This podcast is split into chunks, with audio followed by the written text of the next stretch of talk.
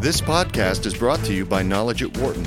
For more information, please visit knowledge dot wharton dot u penn dot e d u. As smartphones proliferate, will one company emerge as the clear market winner? Just as computer operating systems vied for dominance back in the late nineteen seventies and early nineteen eighties, smartphones these days are jostling for market share, hoping that their mix of capabilities, ranging from web surfing to email to calendar management, will ensure them a critical mass of customers.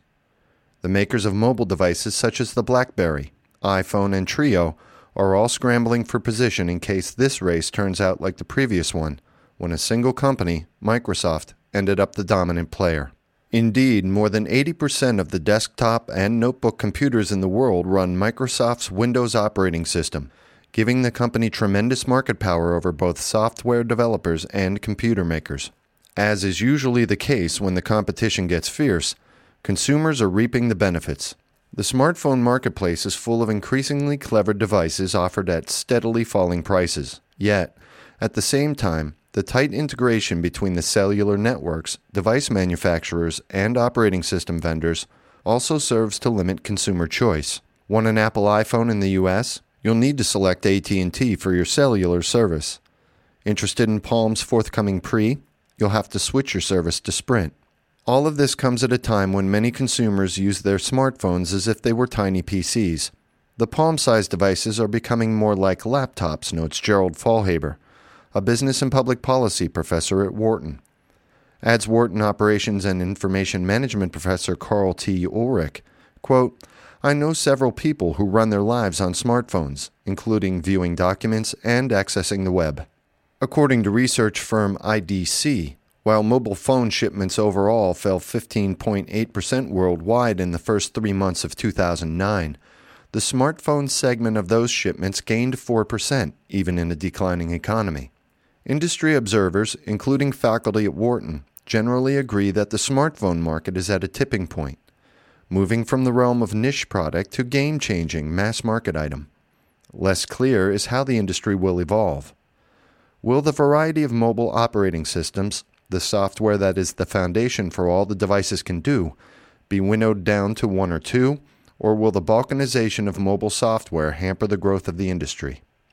Locking in users. So far, balkanization has proved the rule. Quote, "Most observers agree that handheld devices are the next big thing," says Kendall Whitehouse, Senior Director of Information Technology at Wharton. But these are all single-vendor environments with the same kinds of walls that we used to have for P Cs, end quote. Apple announced the third version of its iPhone operating system in March, and analysts expect the company will roll out new versions of its popular phone in June at its annual developer conference. Around the same time, Palm is expected to launch the Pre, a device that has earned rave reviews for its slick operating system dubbed WebOS. BlackBerry maker Research in Motion and Nokia, the world's largest mobile phone maker, are also vying for consumers with a barrage of new devices. Speaking to shareholders and analysts last month, R I M co-chief executive James Balsillie described the competitive environment as a land grab, an analogy also used by Wharton management professor David Hsu. Quote, "For these companies, the ideal is to be the preferred next-generation smartphone. Once that happens, users are locked in," end quote.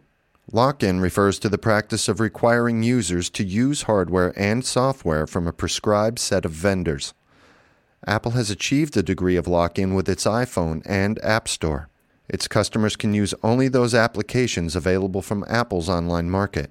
If the new Palm Pre includes a must-have application, iPhone users who want it would have to switch devices and even their wireless phone service providers from Apple's only U S provider A T and T to Palm's partner Sprint.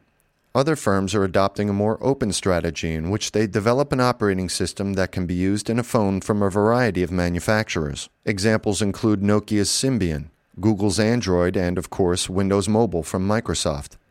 They hope to win through ubiquity, gaining market share by being installed in multiple brands of smartphones.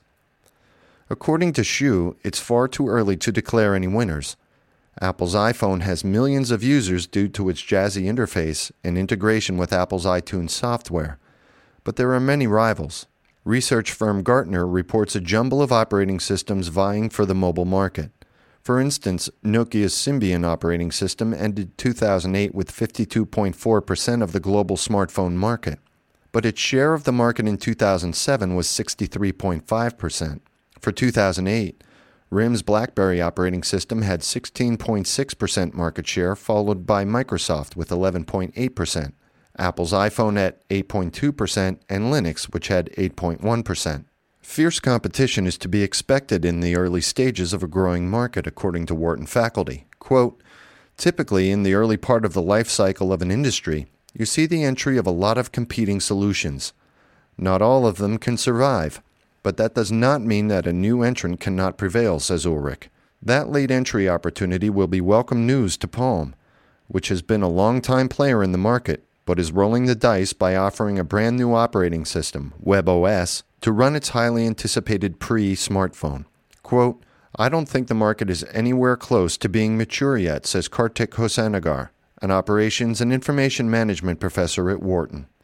It's all about the apps. What will ultimately decide the fate of these multiple mobile operating systems? Hsu and Ulrich agree that the number of apps or software programs for an operating system will separate the winners from the losers. Quote, the main differentiator will be the availability of applications, says Ulrich. The devices seem to be converging on two basic approaches, larger touchscreens and keyboard-based devices with smaller screens. The best devices in these categories are substantially similar. The number of iPhone applications make it the favorite in the touchscreen category, end quote. Still, many wireless carriers such as T-Mobile and device makers including Motorola are betting on Google's Android operating system, which is intended to be used by smartphones from a variety of manufacturers just like Windows in the P C world. Sanjay Jahn, C E O of Motorola's struggling mobile device unit, told analysts last month that Android is attracting significant developer interest. Smartphone vendors believe that if they can win developers, customers will follow. That is why smartphone operating system makers have all launched application stores to compete with Apple's App Store for the iPhone. Nokia, for example, started rolling out its phone app store this weekend, starting in overseas markets. According to the Washington Post, Nokia's first download, WorldMate, a travel assistant, was purchased in Singapore, while in Spain, the first download was the free flashlight app. In the U S, it was the A P News app. Nokia-sponsored Star Trek ringtones were popular overall, the Post reported. These stores allow software developers to distribute programs and get a cut, seventy percent in most cases, of the revenue. The goal? Emulate the success of Apple's store. Last month, Apple announced that more than a billion applications have been downloaded from the store in its first nine months. While the competition may be producing benefits for consumers, White House cautions that the industry could face the same interoperability problems that plagued the P C industry. Quote, every vendor has its own operating system, device, and application store. We're back to the point where consumers have to pick and choose which walled garden to live in. We're about to relive the fragmentation we saw in the past on the P C. End quote. White House says he isn't arguing for one dominant operating system, but rather believes that smartphone makers need to pay attention to interoperability between devices. Vendors, he adds, need to make it easy for developers to create software that can run on multiple operating systems. Quote, the P C industry has evolved to an elegant situation where consumers have a choice of options, and developers aren't boxed into a corner of having to pick one operating system or the other to target their development efforts. End quote. Faulhaber says the interoperability worries are overblown. Quote, we have seen a lot more diversity in the mobile world on smartphones than we ever did in the P C world, but it doesn't seem to matter very much. I don't see that demand for interoperability yet. End quote. Indeed, most mobile operating systems can read common internet standards such as the H T M L web markup language, Adobe's portable document format, and common image formats. Quote, as long as the operating system is able to meet these standards for classic things, your need for computing interoperability isn't an issue, says Faulhaber. How the smartphone battle is resolved may also depend on the evolution of the devices, according to Wharton faculty. For instance, if smartphones evolve to become more like laptops, or their smaller cousins known as netbooks, Issues like interoperability and the selection of applications will become more important. Tim Cook, Apple's chief operating officer, said last month that smartphones will increasingly compete with netbooks, a category he dismissed as junky. Quote, people who want a small computer that does browsing and email might want to buy an iPod Touch, or they might want to buy an iPhone. We have other products to accomplish some of what people are buying netbooks for. End quote.